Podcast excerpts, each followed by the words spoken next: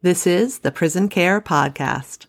I'm Sabrina Justison, your host, the founder and executive director of Prison Care Incorporated, where we are committed to equipping compassionate people to support positive prison culture from the outside because everyone on the inside matters.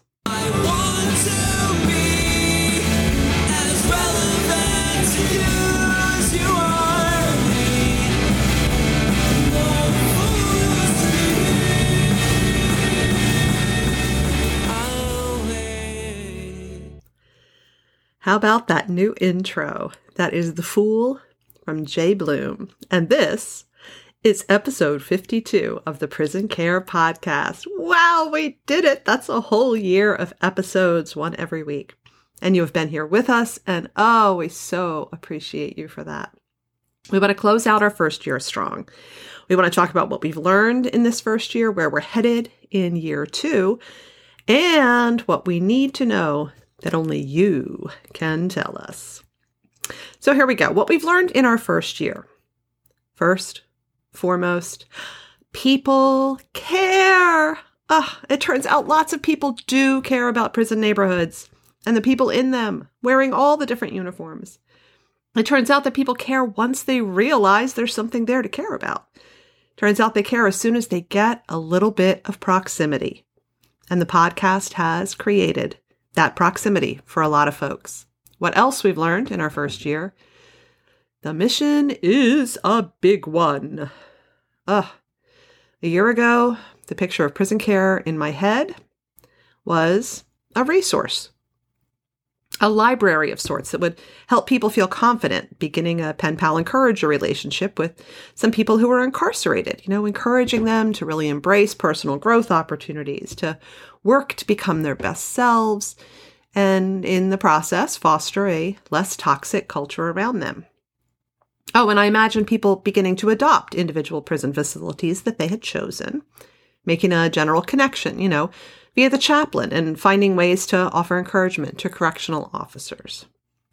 But turns out the mission is way bigger than that. It's difficult. it's complicated in ways that we didn't originally realize it was, and it's multifaceted. The degree of difficulty that many folks encounter when they try to write to a pen pal, you know, as a voice of encouragement, healthy relationship in the life of someone who's serving a prison sentence, turns out that's much higher than I anticipated. Apparently, part of the reason that so few incarcerated people have a cheerleader on the outside is because most of us on the outside are not actually wired to be cheerleaders via letters. It turns out that not every compassionate person is wired exactly like me. Go figure. what seems so obvious to me now is that it's only going to be a particular flavor of prison care champion who becomes a pen pal encourager. So, to those of you who are out there just killing it, thank you for the tremendous impact that you are making on the lives of your pen pals behind the wall. To those of you who tried it and who found out you hate writing letters, or you found that maintaining correspondence with more than one pen pal is overwhelming, thank you for trying to fill this role. And thank you for giving us feedback so we could learn from you and further develop the model for prison care compassion. And then to those of you who never tried being a pen pal encourager because you already knew it was going to be a poor fit for you, but you reached out to us anyway and you said, mm-hmm, yeah, not that, but help me find something else to try because I believe that this is actually incredibly important. Thank you for being true to yourself and for including our organization in your journey because we all want to find ways for you to care for prison neighborhoods. All right, so to all of you, stay tuned for some exciting new ideas for expanding the model, for equipping new types of personalities for prison care. It also turns out that the walls around prisons are metaphorical as well as concrete and razor wire. So, connecting with chaplains and correctional officers, with case managers, with prison administrators, it's actually really difficult. Really difficult the walls that have been built mentally and emotionally in order to protect prison staff from being manipulated and played and otherwise abused, well, those walls do a really good job of keeping caring folks like us out as well. It's very complicated. this desire to find ways to support and show appreciation to prison staff members because they're a cynical bunch, and for good reason, right? But it was a learning curve for us over the past year to come to understand this truth and then to find new ways to envision what supporting prison staff could look like. And so, by the way, if you are someone who organized an appreciation event only to find it get shut down by the very folks that you were trying to celebrate, woo, thank you for trying. Thank you for trying and thank you for sharing your stories with us. You guys, these were not failures. They were learning experiences for all of us. Oh, and if you are someone who raised funds and purchased gift cards for all of the COs in a facility for CO Appreciation Week. And then you later learned, only through the grapevine, by the way, that those gift cards were confiscated somewhere in the admin building. They were declared to be a potential attempt at manipulation, and they were quietly taken home for use by some lucky duck who made them disappear. you know who you are, dear compassion team leader, who walked this rather bumpy road and shared your story with us. Mm-hmm. Thank you for trying. Thank you for continuing to hope and strive in spite of disappointment. Oh, it's an imperfect system. It's it's an attempt to learn, right? We're learning how to be a support to the staff in a prison. So cheers to everybody who has tried who's trying still and who's determined to keep trying. All of you stay tuned for some exciting new ideas in this episode, ideas we've been discussing with long-time correction professionals. We're finding some ways that just might actually work. Mission is a big one, friends. It's challenging, and we're learning how to pursue it more and more effectively. So, what else we've learned in our first year? People are interested in personal stories. Listeners seem to appreciate that I'm a mom as well as a nonprofit founder. They've connected to Jay and to Dylan as they've shared their voices on the podcast, sharing the experiences of life as a prison resident. Listeners have connected to friends and family members who have visited prison and then shared their experience. And we keep being told that these stories that we tell, these personal stories, help create a more fully formed three dimensional understanding of prison neighborhoods in a way that simple stats would not. Okay, and here's one more thing that we've learned in our first year. We've got a lot of work to do, and there's a place for so many different personalities in new ways. All right, so here's where we move from what we learned in our first year into where we are headed in year two. We are heading into your living rooms. Yep, you heard that right. Stock up on some snacks because this is the year that we begin to gather with small groups of your people to raise awareness about things like the unsustainability of the prison system in the US, the profoundly toxic culture behind the fence that is literally killing correctional staff, the fundamental realities of the prison philosophy in this country that undermine rehabilitation at every turn, and the ways that ordinary folks like you and your people can be part of the solution. So, conferences and conventions. Those are fantastic places for sharing ideas and making connections, but they're only attended by people who are already interested in or connected to the corrections and criminal justice fields of study or employment, and where we've seen real traction in raising awareness, right, awareness among people who have never really thought about things like the looming staffing crisis in the US around prisons, or the lack of any agreed upon definition of rehabilitation, or the frequent use of strip searches and the psychological impact on staff who have to perform them, as well as on the residents who have to endure them, or the impact of poor quality food, isolation, Oh, and the virtually non existent mental health resources. So the traction in raising awareness comes from your conversations with your people. As you begin to become aware, you ask questions. You talk to others about it, they ask questions. Then they talk about it and and what many of you seem to love is having somebody to just like facilitate that discussion for you. So, Coming soon at prisoncare.org, a simple guide for hosting a house party to raise awareness.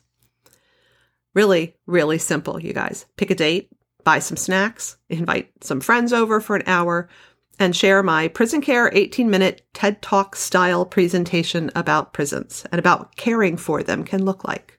I totally, totally love doing these presentations in person whenever I'm able to.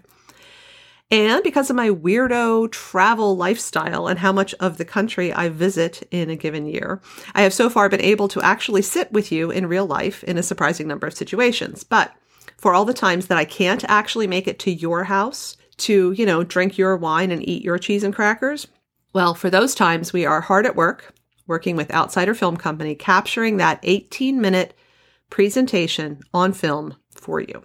So before the end of the summer 2023, we expect to have a video version available to show on your TV in your living room to your people to facilitate your learning and success in building a compassion team or raising funds. Raising funds, you say? Well, actually, I said it. raising funds for what? Oh, good question. That brilliant question brings me to one of the most exciting focus points for the second year of prison care. Can you say mental wellness resources? Ah, one of the clearest messages that we have gotten over the last year is that there is a tremendous need for three distinct kinds of mental wellness resources in prison neighborhoods. Okay, pay attention, y'all. This is important. Number one, correctional officers need access to professional mental health care. It needs to be trauma informed care from a provider with a very specific understanding of their workplace and lifestyle as COs, and it needs to be available to them with complete confidentiality.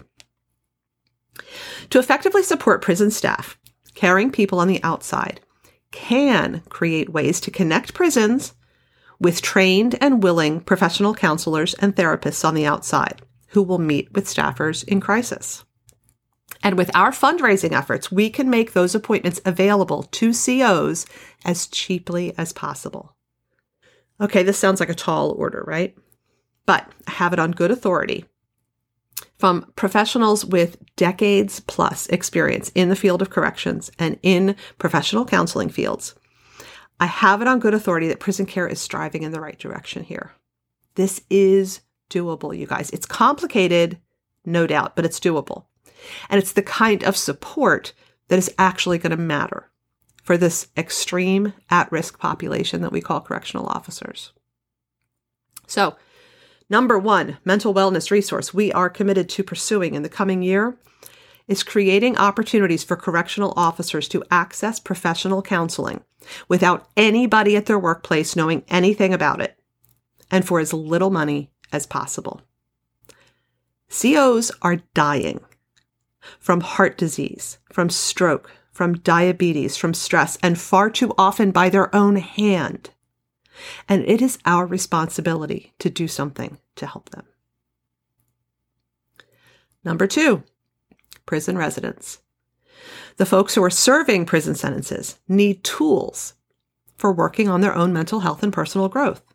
The system is completely unable to provide counseling even to the maybe 50% of inmates with a diagnosed mental illness. And throwing a few generic antipsychotics at people every morning at Medline is really not cutting it in terms of actual health care and rehabilitation. To effectively support incarcerated people who are willing and able to do the hard work for personal growth, the ones who do want to take ownership of their rehabilitation, who are ready to change their lives, we must provide tools as well as encouragement. Think about it. Uh, when I'm ready to change a bad habit or establish a good habit, I don't do it in a vacuum, right? I go online, I read articles, I watch YouTubes, I order books from well respected authorities in the field. I do my research and I learn new things that are going to help me change my life. Well, people in prison don't have a lot of access to self help materials that would really be tremendously helpful to them. I mean, they could wait for their chance to get a spot in the Seven Habits of Highly Effective People program, or they can like hope the library has a book available that will be a good fit for working toward whatever their goal is. But the limits placed on people who are actively trying to take responsibility for reinvention in their own lives, that's our responsibility to fix. We can send books in, plain and simple. I mean, we have to do it according to each facility's guidelines, but we can resource prisons with mental wellness materials that can be game changers for incarcerated people who want to grow.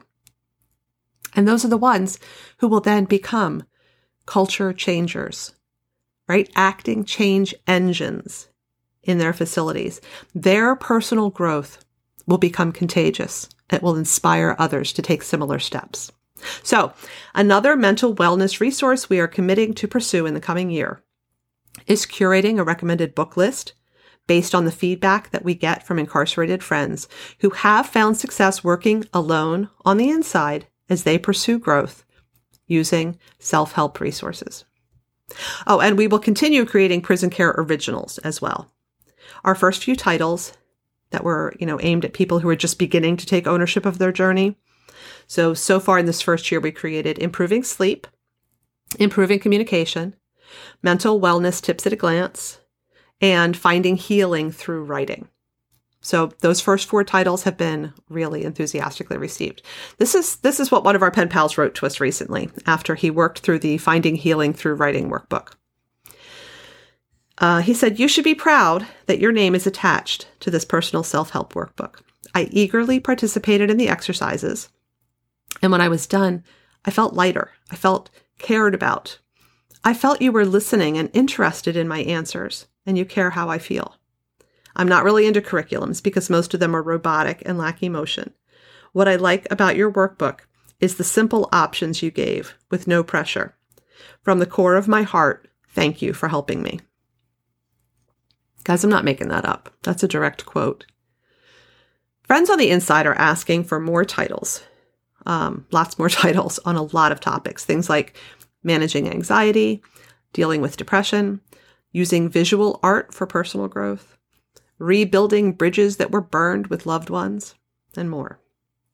By creating printed resources like these in house at Prison Care Incorporated, we can keep the instruction simple and bite sized. We can keep the examples prison resident appropriate.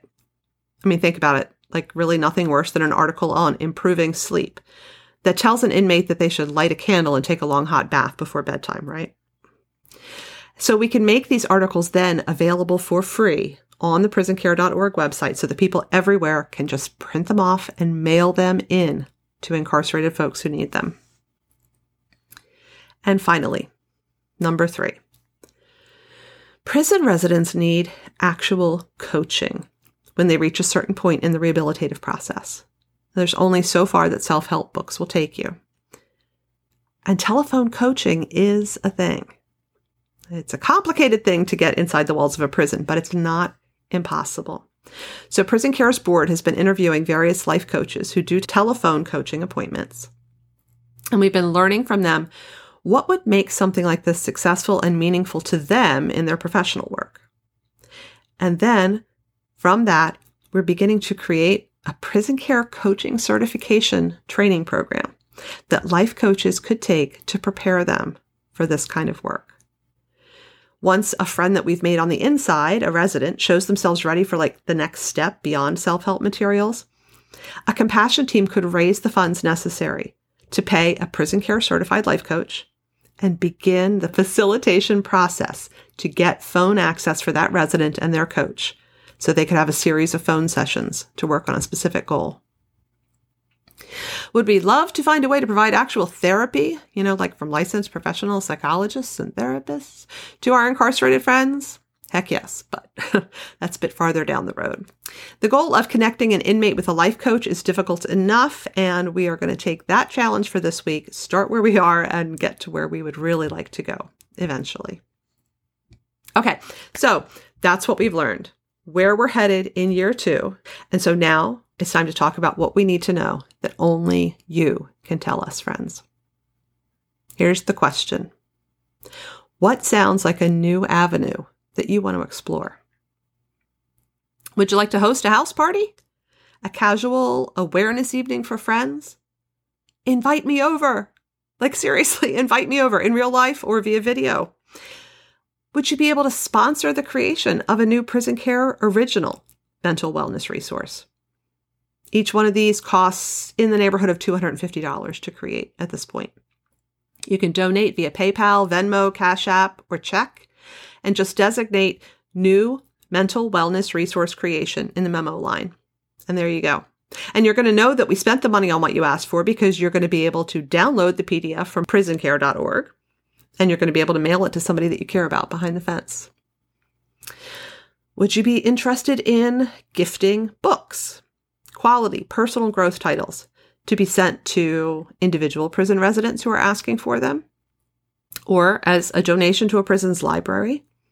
Just start a wish list on Amazon. Would you be willing to begin cultivating relationships with licensed therapists or counseling practices who might become corrections trauma informed? Because if you start the process, we could eventually begin making these professionals available for confidential CO counseling sessions, paid for by funds raised by a prison care compassion team. Talk to a counselor you know, or make an appointment to discuss the possibility with the owner of a local therapy practice. Oh, we've got so much great information coming your way in the coming weeks. How to resources to walk you through each step of the process in a variety of compassionate endeavors. None of the original stuff is going away, by the way. We are still all about equipping pen pal encouragers to do what they do making a world of difference in the lives of countless incarcerated folks who like to write and receive letters. And we're still all about equipping small teams to adopt a specific prison facility. The vision is still personal and flexible. Our mission statement hasn't changed. It's just getting bigger. It's growing. It has more and more roles for different types of personalities to play. So please, what we need to know from you is what makes your heart excited? Email me, sabrina at prisoncare.org. Tell me what you heard in today's episode that stirred something in you that made you think, ooh, ooh, that sounds like me. Yeah. And of course, we'll continue to have interviews with our friends on the inside with Jay, with Dylan, and hopefully with some other new friends this year. We're going to continue to have interviews with uh, thought leaders and with people who are making huge strides forward in prison reform in the US. I just I just can't thank you enough for being along on the first year of the journey through the prison care podcast and and now um, you're still here you're still here and i think some of you are getting ready to become even more involved than you have been up until this point so thank you. Thank you so much, friends, for caring.